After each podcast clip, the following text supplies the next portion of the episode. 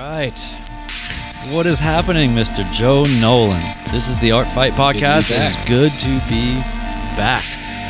Man, we have uh, we've been through a whole lot since we last did this. Um, I don't, what was our last? Uh, what was the last one we even did? uh, was we talked to Tim Welch, and uh, oh, that's right. Yeah, with Tim. Because we, we planned to do one with just the two of us after that, and we bailed and then never came back for a minute. Yeah, so here we are. We have a new video set up. We have um, taken advantage of the We're live. We're streaming live. Yes, we're streaming live, and we have taken advantage of all of the things. So here I am, right, and then here you are, and look at this. We're inside these little Here it is. televisions. Alone together. Yes. yeah, that's right. So uh so yeah, so here we are, right? Uh a lot of uncertainty, a lot of weird times, but I mean, we're here and we're healthy and everything's, you know, Yeah. So far, so I mean, good. it's it's it's a lot to take in, isn't it? yeah. Well, yeah. It's been definitely been uh, weird, and it's been a thing of of. It's been interesting seeing people adapt and change and try to, you know, you know, uh, thrive and and keep uh, keep their their health intact, keep their livelihoods intact, keep their creative practices intact. I mean, all the things we that you know we're all doing. Um, but uh, yeah, and I have to say, I mean, I was I was not shocked by the fact that the podcast took a took a, uh, a hit there for a minute, but I'm really happy that we're sort of uh, seem right now. I mean, that we're like this is like an Evel Knievel kind of a jump, Yeah. you know, and it's sort of like we're like now Yeah. we're like in the air, and I don't know how this landing's going to go. Yeah. but right now, Brian, it looks really good. yeah I, well I- you know i think that for So- me it was like especially in the first few weeks of this you know it's like um there's just more important things going on let's just be honest. There's that right, Right. and then there's also uh just the kind of survival instinct of shoring up you know okay w- what is happening? What do i need to know? What what do i need to expect? Um you know and then immediately looking at uh you know resources or just you know all the we can get into all that. But you know there's just been a lot for a lot of creative people to sort of take on. Um and i think that in my, my feeling was in the first few weeks at least was basically that it's just not i appreciate people going on in vain like you know we're the newspaper kind of vibe you know uh, with all their content or all the stuff that they're doing or making but i think that for me it became something really quickly available like known to me that I don't like I don't have anything to say right now. I may still not have anything Uh-huh. to say. Uh you know, it's sort of uh there's just you know, but but I do think that um it immediately brought up an interesting creative challenge for for me which is uh cuz immediately everybody was like, "Oh, I'm going to get caught up on this and I'm going to do this project. I'm going to finish this project." But immediately what I found Yeah. out is nothing you're working on is relevant right now. Like the voicing and the direction and the audience or the tonality or the words or whatever it is don't sit in the same context anymore. So it's been really interesting for me to sort of uh, willfully back off of a lot of projects because I, I, I I'm waiting for the complexion of everything to kind of come around. Uh, and I feel like that anything that I would be doing otherwise would be kind of possibly wasted effort. Hmm Yeah, no, I understand what you're saying. I mean, I think for me, I've been able to be pretty active with some creative things right out of the, the gate because I realized that, you know, a few things that I had going and well, really one, the, the big thing I had going was the billboard project. And that was suddenly more timely than it, than it, it was timely anyway, because it was like, it was set up to be part of National Poetry Month in April. So it's always been planned that way to be timely in that sense but um but when when you know uh nashville went into its uh you know shelter at home. We're calling it safer at home here in nashville which i actually love that language. Um uh but but once we got into that mode and everything but essential businesses closed down and stuff pretty much everything else anybody was doing if it wasn't online it was over and it was either delayed or canceled you know all the your dance performance it's canceled your movie screening it's canceled your exhibition it's canceled you know your performance your live music show it's all canceled you Yeah. know? um uh, and then the, uh, suddenly like my billboard project was like totally even more relevant because it was the only cultural thing i was aware of that was happening like literally in a grocery store park Yeah. So, so like, so that was kind of interesting yeah, I would love to. Like, you mentioned really quick your, your billboard project. I would love for people to really right away understand what that is because it's really, a, I, I can't imagine there's certain, whenever you make something, right, you you never know what the climate's going to be and how the world is going to accept it or how well it's going to hit or whatever. I, I, I have a specific memory of many many moons ago uh, landing this music in an American Express commercial with Tiger Woods, and I was like, oh my god, I'm going to be rich. And then 9/11 happened, and everybody everybody abandoned their ad campaigns, uh, and that was it. You know, so like I think about you know stories like that, you know, where it can go really poorly, right? But I think that for you, in the case yeah. of this billboard project, which is a, a limiting sort of term to say, but this project, it couldn't have been any better. Well, it's it the timing was good. I like I said, I I okay, I've got this ongoing thing called the Pikes Project, which focuses on these roads in Nashville, which are called Pikes. They're they're they're some of the oldest roads in Nashville. We're talking about these. Some of these used to be like hunting trails. That's how old these roads are, um, and they are uh, they connect like residential neighborhoods and uh, and they're really the kind of the kind of uh, roads that like if you live in Nashville, you're on these roads all the time. But when you see the the international visual language of Nashville, selling Nashville to the world as a country music capital and as a capital for tourist destinations and things like that, you don't see the Pikes. You see Broadway and you see you know uh, all these you know iconic you know the iconic skyline you know which is not on a Pike. so so the so with that in mind, this project is really sort of about about reflecting like what I could what I would call authentic locality and and and within that is all of the changes Nashville is going through and all this stuff without being too specific. Yeah. Now that project started off as photo essays. It has evolved over time into exhibitions and all sorts of things. You were in the very first exhibition for that, mm. um, and it's also turned in. The original photo essays were published on uh, Nashville Public Radio WPLN's website,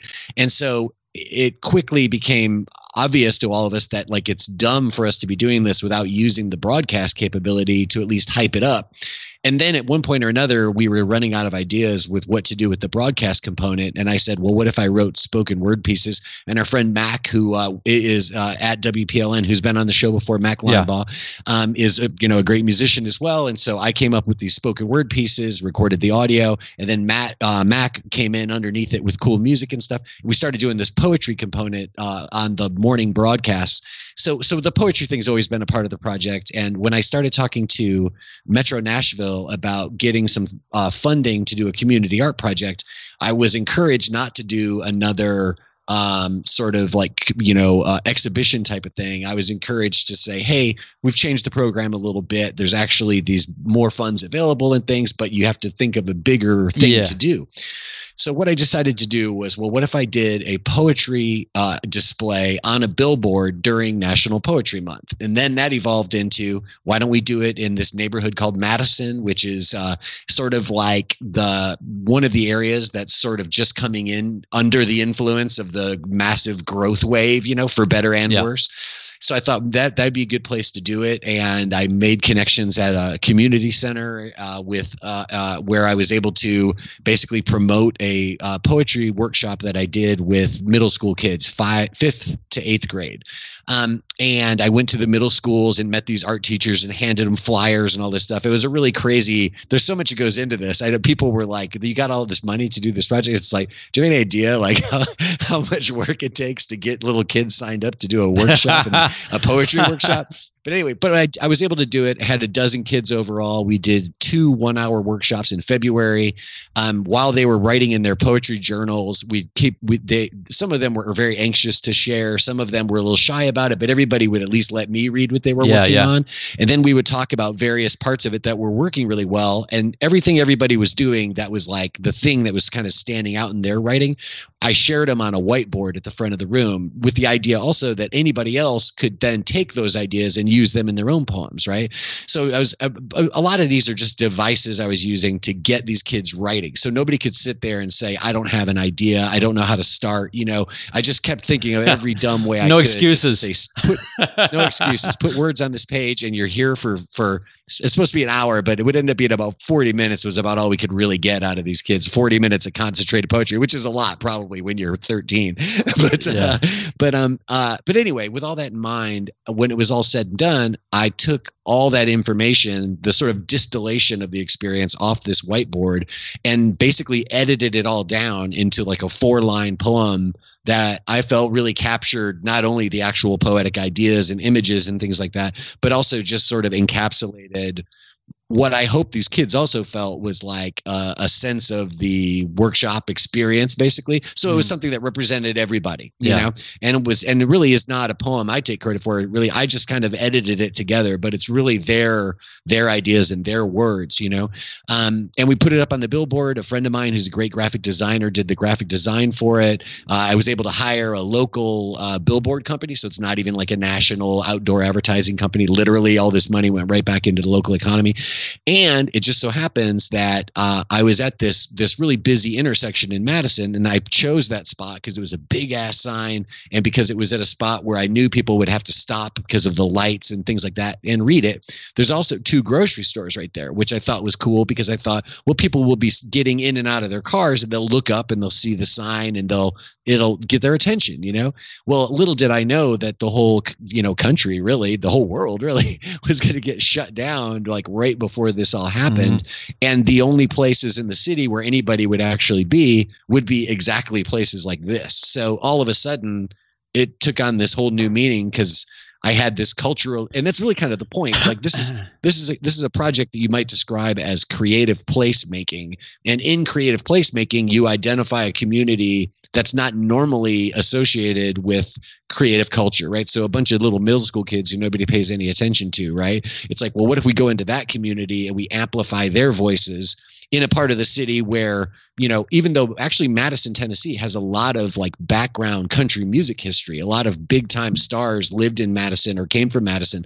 Um, but in contemporary nashville there's not gallery spaces and and mute live well there's one live music spot. Dee's is pretty fun. Yeah. But yeah, yeah. Uh, but you know what i mean? It's it's not a it's not a hot spot for go-to cultural events you know? Yeah. so that's the idea too is that you you you you create a space for creativity and you and you activate the community that's already there to be creative in some way or yeah. another you know? So so this is this ended up being like you know so it's it's always it was always meant to be what i would call a poetry ambush. Like where suddenly people who w- can otherwise in their lives they can just avoid poetry and they prefer to. Yeah. but now suddenly you're just trying to get your groceries and ah oh, damn it now i'm reading poetry you know? So it was always intended to be this like bizarre thing that was happening in this you know strange spot. But but it kind of became almost more of a positive thing in a way because it became something that I feel like people have responded to like, damn, yeah. this is like kind of magical in a way. And it's it's also the kind of thing where I think when you're doing a project that's as big as this, where there's so many people and resources and places and things involved yeah. in it, I think you you got to stay clear on what you're trying to do you have to come up with a good plan you got to execute every part of it but at the end of it all you don't have a whole lot of control over a lot of this stuff and you're kind of just hoping it kind of you're just kind of hoping that, that, it comes together yeah isn't that isn't that kind of mean? how the location itself worked out for what the, where that billboard is because it's basically looming over the the main grocery store in that area so was was that was that and a, right across the street from the other grocery store in the area. yeah right. so it's just it's insane just how how that location just turned out to be so i mean it was way more perfect yeah. than because because if it would have been it was some of the other locations yeah, i had in yeah, mind they might have been heavy traffic areas where people stop and stuff but nowadays they wouldn't it would not it would have been i would have been kind of like oh shit like nobody's going to really see my sign now. But instead i'm like everybody's going to see my sign. And it was helpful too because the because that story became even became part of the story. So I think I've been able to get some people to write about it and pay attention to it who might not have been might not have otherwise because there's a lot of people right now who are like dying to write about something that's creative but also like in real life. Like you can get in your car and go see it, you know? Yeah. yeah that's uh, I think people are a little tired of streaming and things like that. Right. But of course, we, we thank everyone who's watched the podcast. but yes, yeah, so, well, I you know, I think that um the timing couldn't have been any better. Also, just obviously everything shuts down. People are starved for some, you know, and it's it's it's not it's big, but it's not loud. You know, it's looming, but it's not. You know, it's childlike and it's made of sort of you know childlike uh, sentiments. You know, so it's not. Uh, yeah. it's, it's, I think it just happened to be like sort of a uh, a hit. You know. Um, because of obviously chance and a bunch of ridiculous circumstances, but it would have been great anyway, right?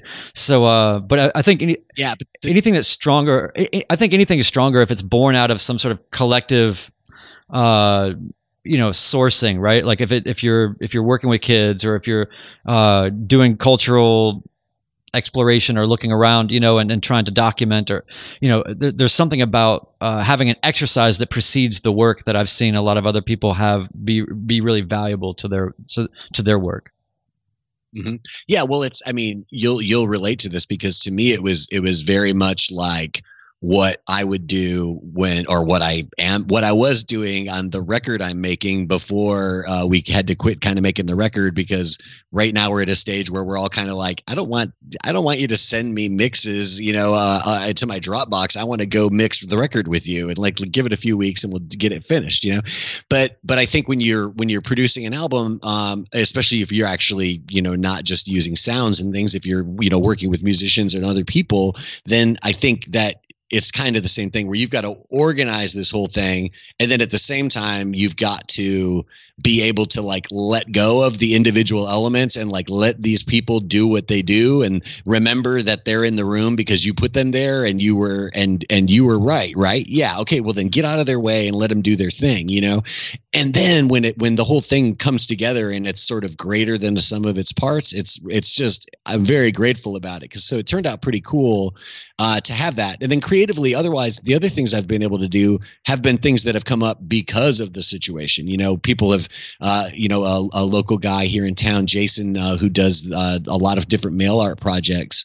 He started a, a global mail art project, you know, uh, about uh, just sort of like artists documenting what's going on in their day to day creative practice yeah. from around the world. And that was a really cool thing to be a part of. But that was that was an easy thing to be a part of because suddenly somebody else gave me the context to do something relevant. You know? Yeah.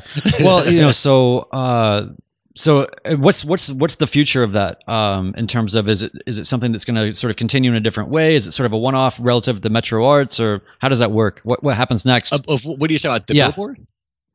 Uh, no, the billboard is just the billboard, so it's up for the rest of uh, National Poetry Month. So that's the whole, the whole, the, you know, when you see the billboard, it's got the poem, it's got the imagery, and down in the corner it says, yeah. you know, uh, Madison Community Center poets celebrate National Poetry Month, April 2020. Yeah. So it's so it's it's there to highlight poetry during the one time of the year when anybody cares at all about poetry. so so that's what it's there for. And then it's and for me in the large, it's just it's it's another element in the larger uh, practice of the Pikes Project. Yeah. You know, so now the Pikes Project includes public art. You know, maybe there'll be more of that. Yeah. I don't know. I would. I really wanted to do. There's a there's an old advertising campaign that was called for for a, uh, a shaving cream called Burma Shave. Do you know about this? No.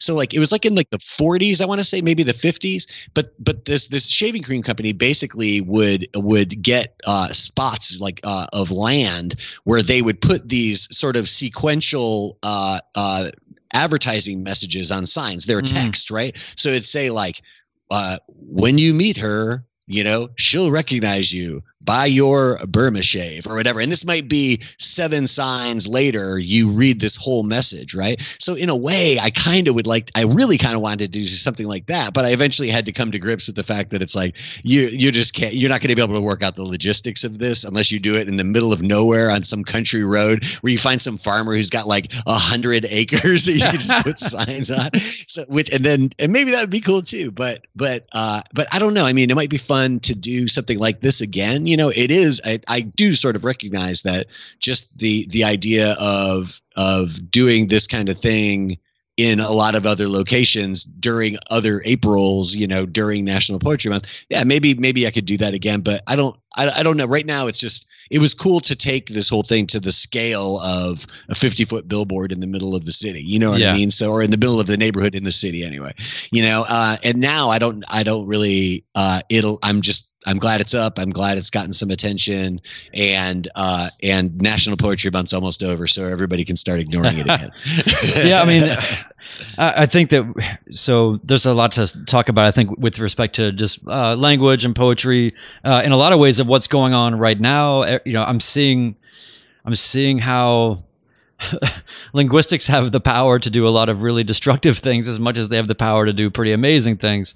Um, you know, it's been a pretty strange uh, time for that. But uh, you being a, an actual working and professional writer, um, thanks to you and your connections, uh, we are going to be guesting at the American University Writing and Fighting class on April 28th, I think. Is that right?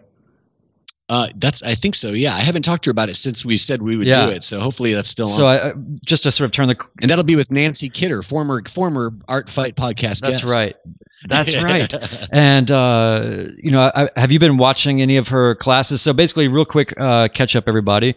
Uh, go listen to our episode with Nancy Kidder. She's a professor at American University. She teaches a class called Writing and Fighting, and she's basically weaving. Um, culture and history and politics and uh, you know any number of sort of threads through the the prism of uh, writing about martial arts or combat sports or boxing or, or what have you. And so this class has been uh, sort of, I, I believe, sort of the, the darling uh, of a lot of the combat sports community. And a lot of people have been coming, some of the biggest broadcasters, some of the biggest names in the business and thinkers in the business uh, have been going and making appearances in her class. And uh, so I feel very honored to even be, uh, I think we're going to be like sort of the, um kind of like the Bill and Ted. Uh, it's it's gonna be a little unwieldy. Um, we're not gonna be as polished uh, and maybe as directly relevant. But um, for those who don't really understand, uh, you know, we, we cover art, we also cover fighting, and we we talk about how those things relate. Um, and so That's how Nancy came to be on the that's show. how 'cause Nancy she- came like, to be, Her thing yeah. was just the perfect thing, yes, and she's become quite an. She's become like really more than just like. I mean, she's be, kind of become like an ally for us. She did a big. uh She did a big symposium a few months back that was really kind of. According to her, was like inspired by the discussion we had on our podcast. So we, I feel like we're we're sort of like partners in crime or brothers in arms or something, brothers and sisters in arms. I suppose. Yeah. and so you know obviously there's probably a lot of new people getting video or whatever for the first time on our whole sort of situation but basically we've been talking about we've been doing this for two years uh, if not more and we've been talking to a lot of fighters a lot of coaches a lot of practitioners uh, in the realm of martial arts combat sports, combat media. sports media, a lot of people that are sort of in and around that whole uh, sort of world. And we've just found it endlessly fascinating uh, to talk to people that are uh, covering the sport or involved in the sport uh, because they all have something or some wisdom or some experience or some insight, you know, that uh, that I think has been really helpful uh, in, in my creative practice. Um, and I'm sure it's probably uh, been a whole uh, huge component for you, Joe, being a, a practitioner of the martial arts for so long. But ultimately, we're also just fight fan uh, geeks, so uh, we just kind of use that to get credentials wherever they'll have us. Yeah, pretty much. That's pretty much it. Yeah, and then if you know, again, you're making a good point that there may be people who are coming to this for the first time. So, in addition to talking to all these, uh, you know, fighters and coaches and uh, martial arts specialists of one kind or another, authors, media people, um, we also are regularly talking to painters and dancers and all sorts of people who are creative, uh, because, like, as we found, you know, among these people in combat sports, creativity is a huge part of of of being successful in that world and among you know the people that we've met in the creative worlds being able to to stand in a struggle and not give up is a big part of it as well as we're finding with this whole crazy thing that's going on. Um, you know it's uh, it's it's not easy to be an artist or a fighter and and and there's a lot of overlap between those two worlds that Brian and I always talked about and that's really how this podcast came, came to happen. So if you're if you this is the first episode you've seen you're in luck because we've got 87 episodes including this Mm. one's 87 okay Mhm. so plenty of viewing while you're uh, binging content waiting for your uh, waiting for your bartending job to read Yeah, well, and then and then also I think a, an interesting array of um, sort of other kind of wild cards. We've talked to a lot of really. Um, I hate to use the word YouTubers because it sounds really diminutive or stupid, but uh, we uh, have had really good conversations with uh, regular car reviews who just put out a really great special on the Vanagon. If you haven't followed regular car reviews, go check them out.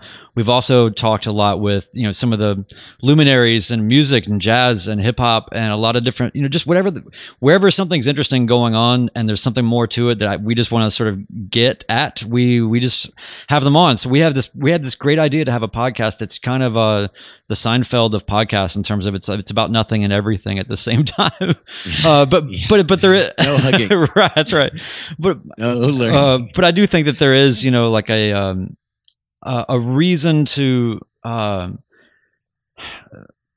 one of the things I've always taken pride in and what we've been doing is that all of our, our content is, uh, I'm so glad I can do air quotes now, Joe. Yeah. And people know, can yeah. see them. Um, I know, and I can just gesture like I always yeah, do yeah, yeah. anyway. But now, now people can see the power of the, the, the. Joe paddle. Um, so, Get there, It's like- get there. Find the idea. Find the idea. but uh, but uh, oh, what the hell was I even saying? I guess I was just saying that that uh, we the stuff that we've been recording for a couple of years. Anybody that wants to go back and listen, you're not. I mean, we, we do talk about artists' current exhibitions or you know various things that might be current if they have a, a new book out or whatever. But ultimately, all of the stuff that we've done is you know evergreen. It's it's valuable and insightful. I think at any point in time for any reason. Uh, so definitely, I encourage people to go back through because uh, it's quite an array of, of people that we've been able to, to have on this show. Uh, and I'm just you can find them uh, wherever you listen to podcasts, or you can just go to artfightpodcast.com. that's right.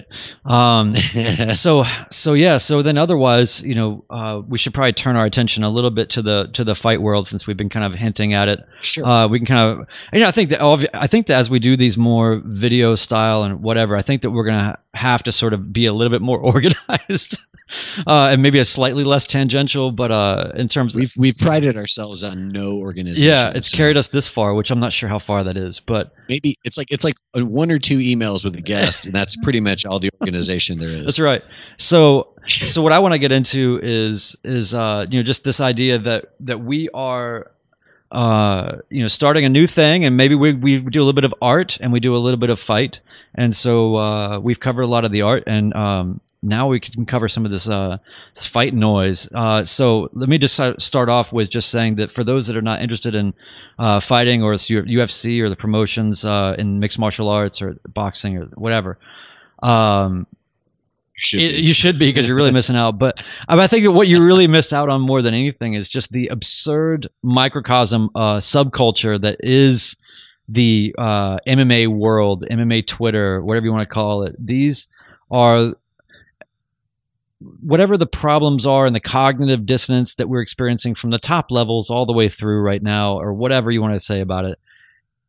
MMA, the MMA community is such a, a, a more compressed, awful version of whatever all that is, and it's great. It is a lot of fun uh, to follow and to understand all the the, the nuance of, of what's happening. But one of the things that I've been really impressed with uh, is how the media, MMA media specifically, has uh, not shied away. I think from speaking their uh, opinions about this and taking a lot of flack for it for whatever reason. Uh, people think that MMA media want uh, fighters to not make money or not win fights or not compete or not be on the planet or whatever. But in reality, uh, everybody just wants everybody to be safe and to do it the right way. Uh, but the UFC has been pushing uh, to have events all through this and with a sort of uh, reckless abandon.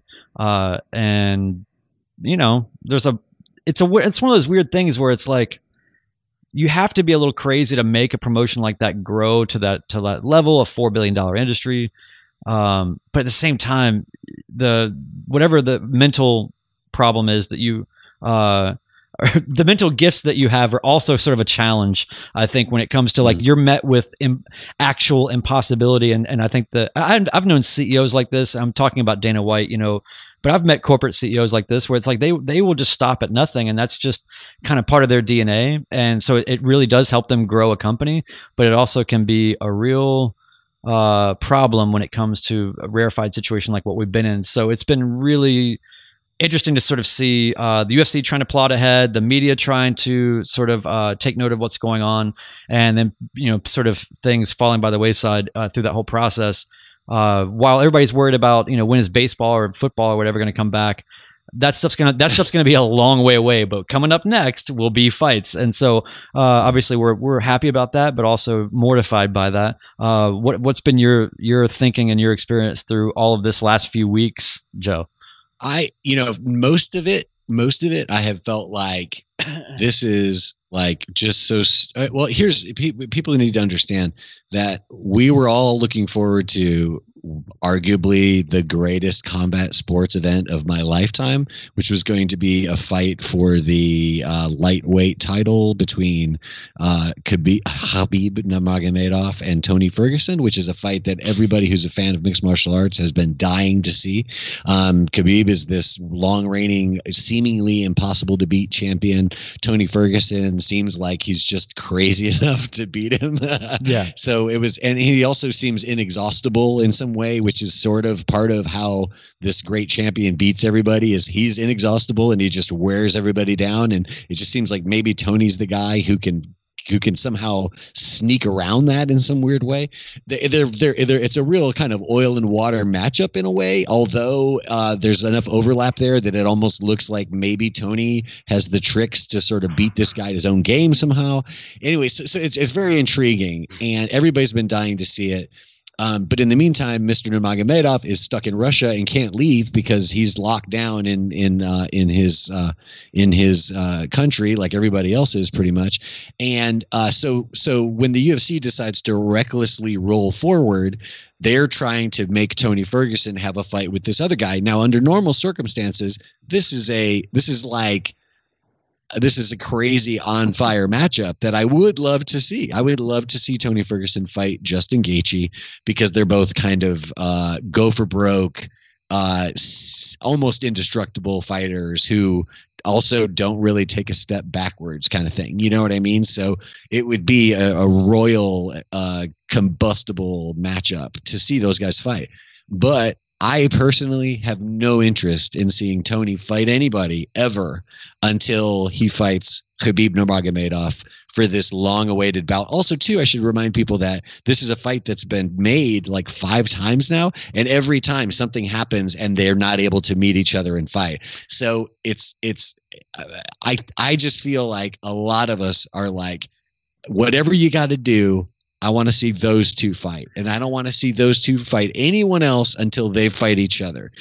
I don't want to see Tony fight Justin because I don't want to see Tony get hurt and have to wait, you know, around and, and create more time before he can fight Khabib. Mm. I don't want to see Tony get beaten. Tony's on a huge long run of victories, but if he gets beaten, suddenly he'll lose his place in line. Yeah. I don't want any of that Yeah. you know and so with that in mind it's like i i just do not feel like just getting another fight no matter what come hell or high water I, I can get down with that to some degree Yeah. but just give me uh give me uh uh give me justin versus michael johnson it feels like that whole phenom like You know? it feels like that whole thing where like when you go to the store and you have your your mind set like I'm going to the store to buy this thing and I really want slash need this thing and then you go and they don't have it and then you're trying to put a square peg in a round hole with like the next available not quite as viable not quite serving your purpose kind of thing but No, but you totally just but you that. need the transactional high or like whatever it is so uh, it's uh No, you're 100% right. That's exactly what it Yeah. feels like. And in the meantime, now here, now here's the thing. So all of that it's it seems insanely hubristic.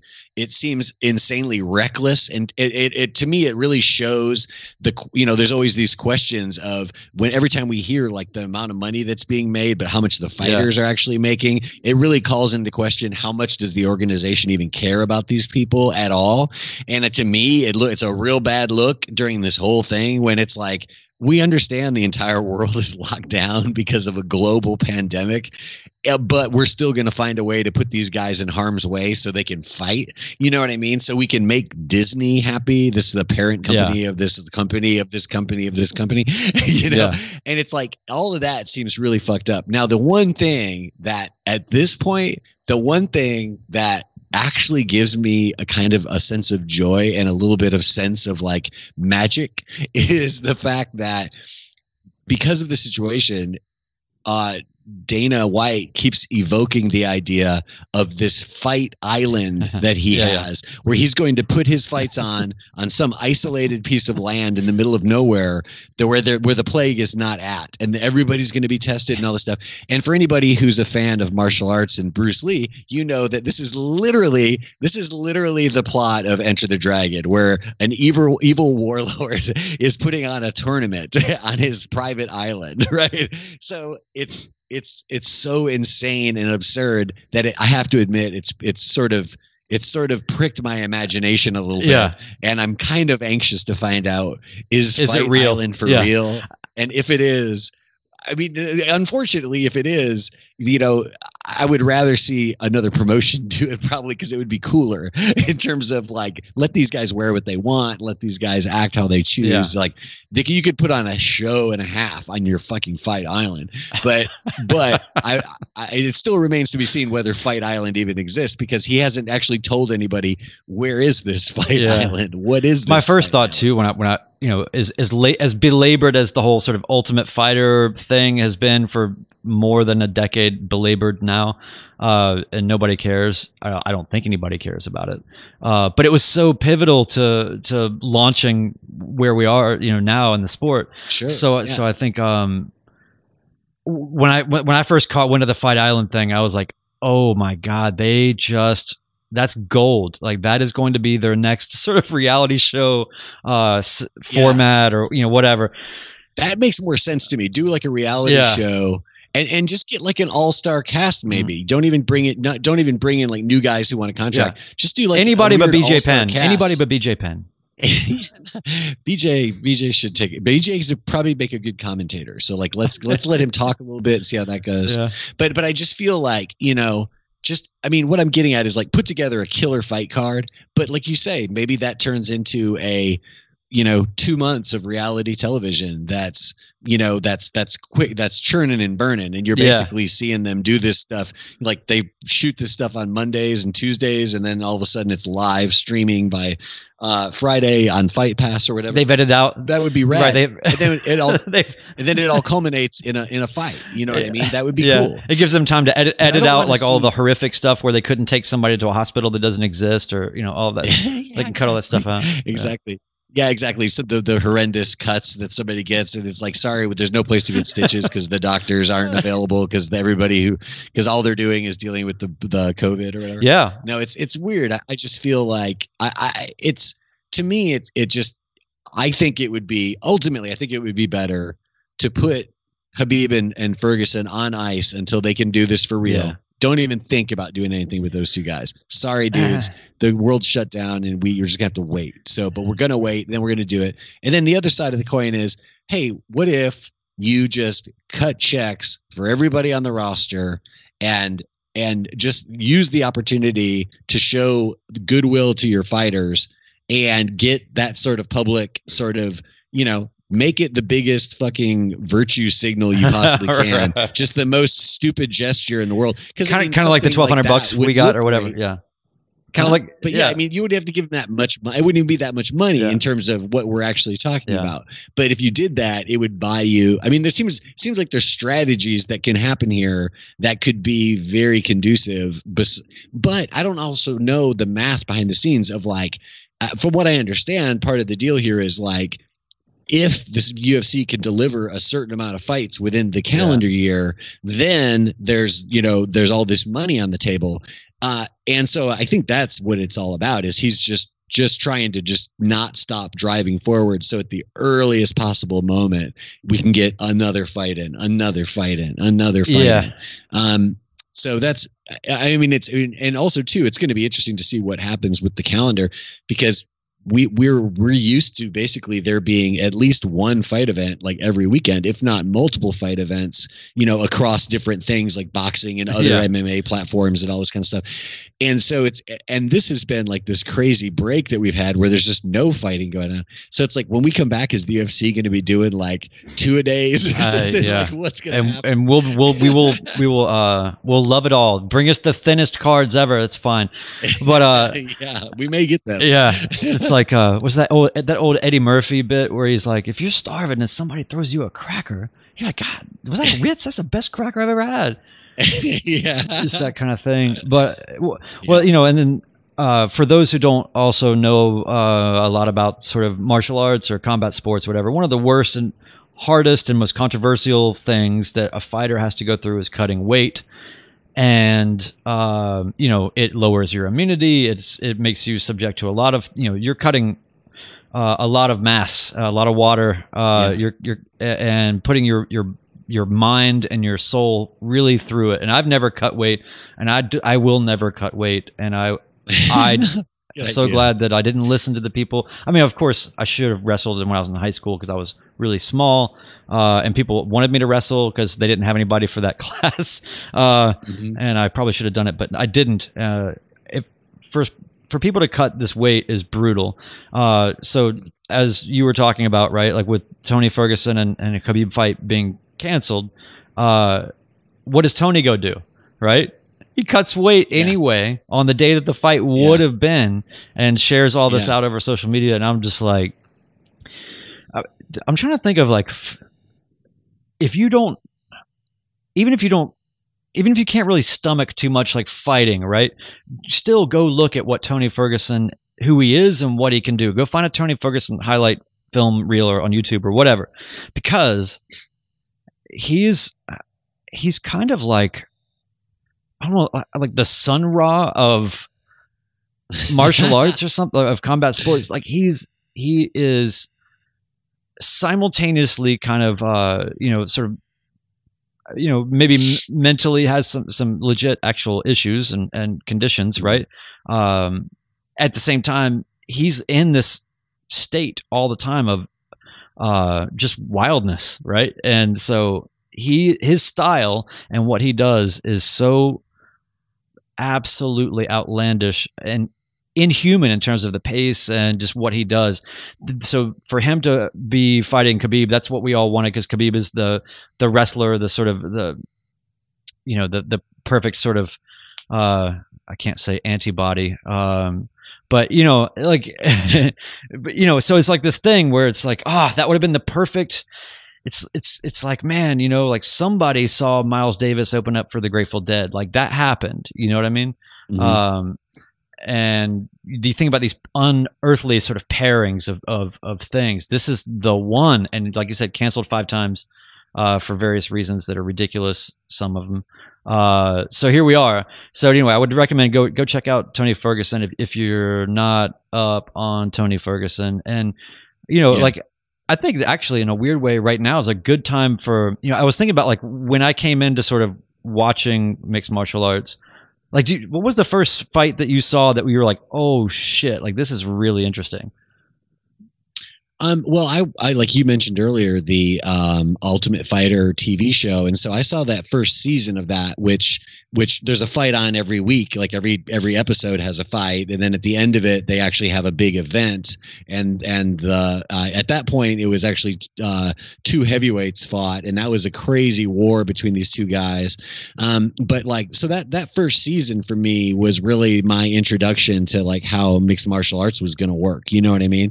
Um, and all those fights like people like diego sanchez and all these people were on that season. So it was it, that was a great introduction for me like seeing that stuff. Um, uh, and then later, I, I mean, I kind of fell out with with mixed martial arts, like after my initial interest from that stuff um, because at that time the UFC was all these heavier weight fighters. And honestly a lot of the fights got really boring really fast because these guys would have you know maybe a really active first round but then they'd start to get tired and it would get boring. Part of it too was that I didn't understand that much about jujitsu and stuff. So a lot of it was uh, there's a lot of interesting things going on that that really took educating to understand yeah. like the nuances yeah. and the fascination with that kind of stuff. So I sort of bailed on it for a while and then I started watching the WEC, which was a promotion that actually specialized in smaller fighters and they didn't have any of those problems. They had incredibly exciting fights all the time. So that's when I started seeing guys like Uriah Faber and Dominick Cruz and uh, um, uh, uh, uh, what was his name? Uh, Miguel Angel Torres. Yeah, and yeah, yeah. And uh, Scott Brown and all these guys. Like, so you started seeing these smaller fighters who were incredibly dynamic and who really started to be the kind of fighters who embody the kind of stuff that we're talking about when we're talking about creative fighting, you yeah. know? Um, but Tony Ferguson to me is another example of a guy. I mean, Khabib in his own way is as well, but, but Tony is really the embodiment of yeah. like, what do you mean cre- what do you mean combat sports are creative it's like watch tony because and i think your jazz references and even your grateful dead references right on the money because of the fact that it's like so much of what he does seems uh, improvisational. You know what Yeah. I mean? So much of what he does seems like this guy trains his ass off. He gets in incredible shape. He has an incredible array of skills. But the thing that makes him most exciting is that his engine never seems to stop. So he just Yeah, yeah. goes and goes and goes, which is incredible. And the direction he's going at any given moment, it's I don't think he even understands what Yeah. he's doing.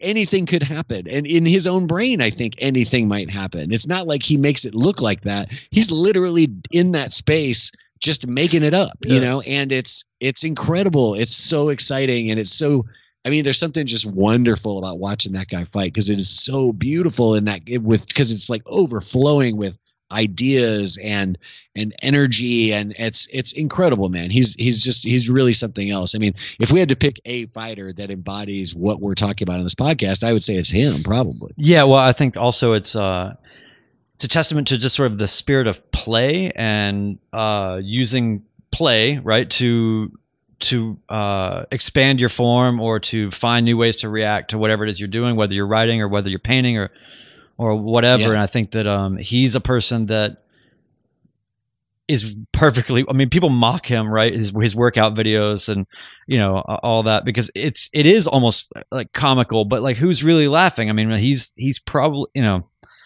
We'll find out, right? But it's it's But right no, there, his- you know. yeah. So uh, look up look up tony ferguson workout on Yeah. youtube and watch some of these workout videos because if you want to because really you make a good point like really ultimately what's getting worked out in those videos is like his sense of play and his imagination um uh and his just you know just trying to figure out like what's the weirdest way i could possibly move through Yeah, yeah. space yeah. Well, I think that he's um it, we had a we had an author on our show year about a year ago, uh Janet O'Shea, who wrote a book that I think was also a very much uh, in the martial arts uh, realm and creative realm about about this exact notion. And I think he's just a perfect embodiment of of that. It's really easy, especially as you get older, to be formed in your patterns and your thinking. And and uh, man, it's it scrambles my brain just to watch Tony Ferguson do anything. Uh, so uh, I feel like he's kind of doing it for all of us. Uh, but uh, but yeah, so um, so yeah, so I'm glad we talked about that. Is there uh, anything else that we feel like in our introductory video episode that we feel like we need to cover? Do, do- you know, uh, I feel like I, I kind of went um, a little clandestine on the live streams because I just wanted to make sure that everything was kind of working. But we'll we'll break this out more. Um, but hopefully people are what, appreciating. what are you talking about do you have it like you have it like posted to private or something just your friends can see it it's what? just on uh, my personal Twitter, my personal YouTube Oh, right. channel, my personal Yeah, yeah, Facebook. Uh, but we'll Yeah. we'll we'll break all this stuff out depending on the channels we choose to kind of uh, occupy or, or or whatever. But um, but yeah. So, but this is a big thing, right? Like uh, the the amount of. By the way, shout out to all the people that have been trying to figure out video anything and everything. Right, this has been a big uh thing right now. Uh, necessity for business and for a lot of people to stay in touch and and it's Yeah. been i mean i'm trying to think of any other point in time where such a uh an impetus was put on everyone collectively at the same time to have to learn uh how to do something and how to set something up how to get comfortable doing it whatever re- really Yeah. fast uh and i'll admit that like i i don't i don't love uh being on camera you can probably tell um and then uh but but we're just in a different time now like it's it's Yeah. uh it's it's kind of like the, in a weird way the only way you can kind of exist beyond your your four walls you know? So um it's nice to have the validation and experience uh with other people. Um i've been working on a lot of uh, as a consultant for some various art projects. Uh and having to work with a lot of different uh artists that are needing to get work that was already sort of halfway maybe done uh, or whatever how do you modulate these projects to then sort of get to uh, this kind of new media sort of uh, you know uh, bellwether period that we're in now with all of that so uh, I took it upon myself to do kind of what I hate, put myself on camera, get all this stuff hooked up. Uh, you can see all my goofy split screens and everything. I hope you're proud of that. Um, I had so much fun putting this together because it was just a way to learn, uh, and and Yeah. it's been it's been really cool to to put it all together and to have it you know apparently working, uh, and Mhm. we'll see how that goes. Well, I'm just excited.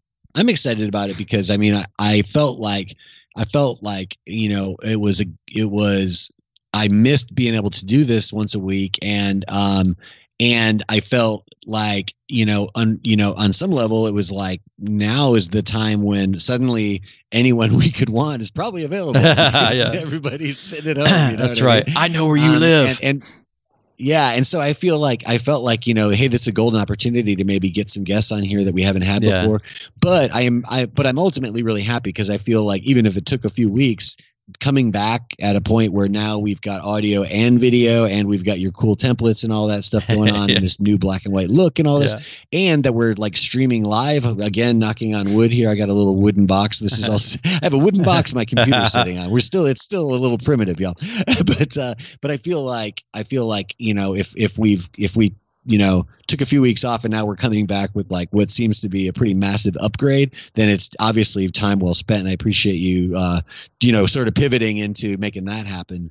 Yeah it's been uh i will say that it's been really hard to get it all to happen but the first three days that i really put into just hammering all this stuff out um I was actually trying to do something a little bit sort of like beyond the capacity of the tools that I had, and I was trying to do some runarounds uh, and kind of got into trouble. But I learned so much in the three days that I spent pulling my hair out. Uh, it was fantastic.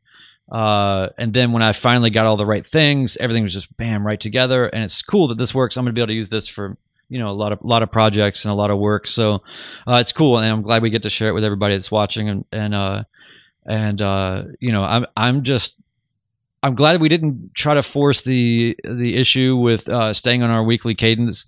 Uh, but I do mm-hmm. want people to know that that we're back and we're going to have guests and we're going to be doing all the things. And uh, this is right. sort of a glorified test in a lot of ways. I've got some stuff I got to still sort out, but but uh, but I'm really glad that everybody has been uh, on the streams, and we'll have an audio version that goes into our normal places. Um, and I just want to go ahead and make make sure everybody knows that you can go to artfightpodcast.com and you can get merch. You can get uh, look, I can actually show things, right? Like you can get this. It's a rad. It's a rad little cup. Yeah. so you can get a, a, coffee mug, you can get T-shirts, you can get all that kind of stuff, and then um, also please go back and look at our past library and kind of get familiar if you're if you're not already, because there's just so much there. And uh, you know, some of the coolest things that I've heard in the whole time we've been doing this is you know when people say you know like I heard you talk with that you guys talked with that author, I immediately went and bought their book uh, and it changed my life or you know whatever. Just being able to connect different uh, people with different uh, uh, sort of perspectives and roles and uh, you know it's just been a really cool experience so far. So go back and check out our our library of of uh, god yeah 80 something episodes and some of them are quite mm-hmm. long so you can take your time through the quarantine and getting through those uh, and then otherwise um, you know, just stay tuned. Uh, follow us on Twitter at uh, Art Fight Podcast, and uh, I think that that's pretty much it as far as the housekeeping stuff. Is there anything um, that you know, any any gallery shows coming up, Joe? No gallery shows coming up. I've I've got uh, what is is there any there's there something happening? I can't remember. I don't think so. There's no. I mean, there's no. I, this is. I mean, I, I I'm I'm like you know gonna uh, go probably go see my billboard one more time before it comes down and that'll probably be the end of uh, in real life stuff for me for a minute here. Um, uh, i don't know. I don't really know what else is happening. I'm gonna uh, i'm gonna try to work on some recording. I've got a been talking to my nephew about some stuff and uh, i'm gonna maybe try to work on something else. I can't like i said I, i've got another project that i was trying to finish but I, that's really going to have to just wait to be finished after we can all get back together uh, in the studio again. So I'm going to try to do some stuff here at home in the meantime. Um, but but that's I, you know, some people may know this, but I, I, recently just I moved right before this all happened. So I was, you know, I was basically spent a month moving out of my old place and moving. Timing is uh, everything. Uh, out, of, out of some storage and yeah. stuff, and then we sort of got everything you know situated. We had one big project we wanted to paint our kitchen cupboards uh, before we really got moved. Before we you know actually were able to kind of settle in a minute. We got that done. Looks amazing. Kind of got everything settled, and we're like sort of furnished and kind of making things like we really just started to feel like okay, we're here now. And then it was like okay, now you can't. Yeah, yeah, yeah. yeah. so so with that in mind, I'm still trying to get my actual like recording situation here all like kind of set up Yeah. and and of course I've just had to hit the brakes on lots of stuff. I was just I was literally going to take my guitar in like like three days before it, it was like my wife and I were like, okay, we're not going anywhere now. We're staying home. This is like the beginning of us not Yeah, yeah. leaving.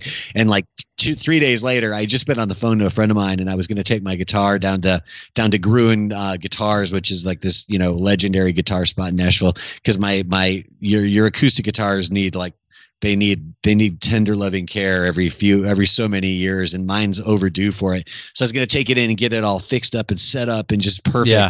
and i had to just i had to uh, settle for i'm going to wipe it down and put some new strings Yeah. on it. well, you know, uh, but I think it's a good time to. I've been, you know, fixing old broken gear or assessing things that I kind of just had left alone for a while. It's been a really good time to sort of just uh, churn everything and and also get a pretty good sense of like what's worth doing right now and what feels good to do and what Right. doesn't, and not and having just this kind of permission uh, across the board to just kind of if you don't feel like doing it, don't do it. And you know, I mean, yeah and this is all the luxury that we get to get. And this is where I would really want to wrap up, you know. But uh, you know, like my, my brother is a, a nurse out in the field right now doing his thing. He sent me a picture today, and it was just like, man, oh wow you know. So he's in North Carolina doing that in New York? In North Carolina. Uh, so you know, I think about that and other friends I have that are nurses. I'm very appreciative of what you guys are doing, and uh, I'm so glad that uh, I'm fortunate enough, and that we are fortunate enough to, you know, be like, hey, I'm gonna make a cool live stream setup or whatever. You know, like right uh, how Yeah, yeah, yeah. how lucky. So hopefully we can do something uh, more with the platform as we kind of keep building it in this new sort of video uh, idiom here. But uh, but anyway, so I think that that pretty much uh, wraps it up. Uh, anything else for you, Joe? Um, uh, you can follow me at Mighty Joe Nolan on Twitter. You can follow me at Mighty Joe Nolan on Instagram, and that's where I basically do all my updates. And Brian, you're on those platforms as well. Um, uh, do you want to tell, you want to tell them where you are? I'm? I'm, I'm, I'm right here.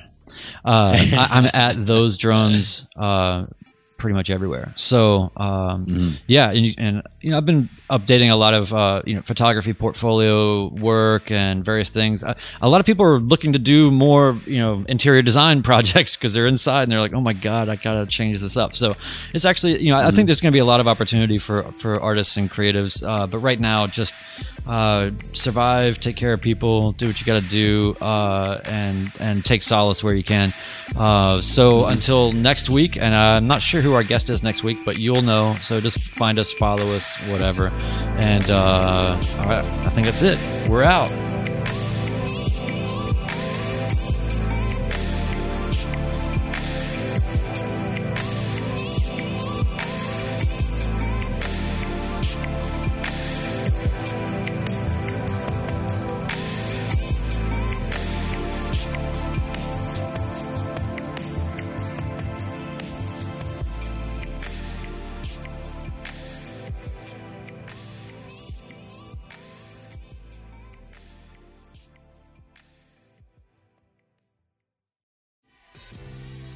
Okay guys, I love the Art Fight podcast, and I listen to every episode even though I am a robot trying to sound like an actual person.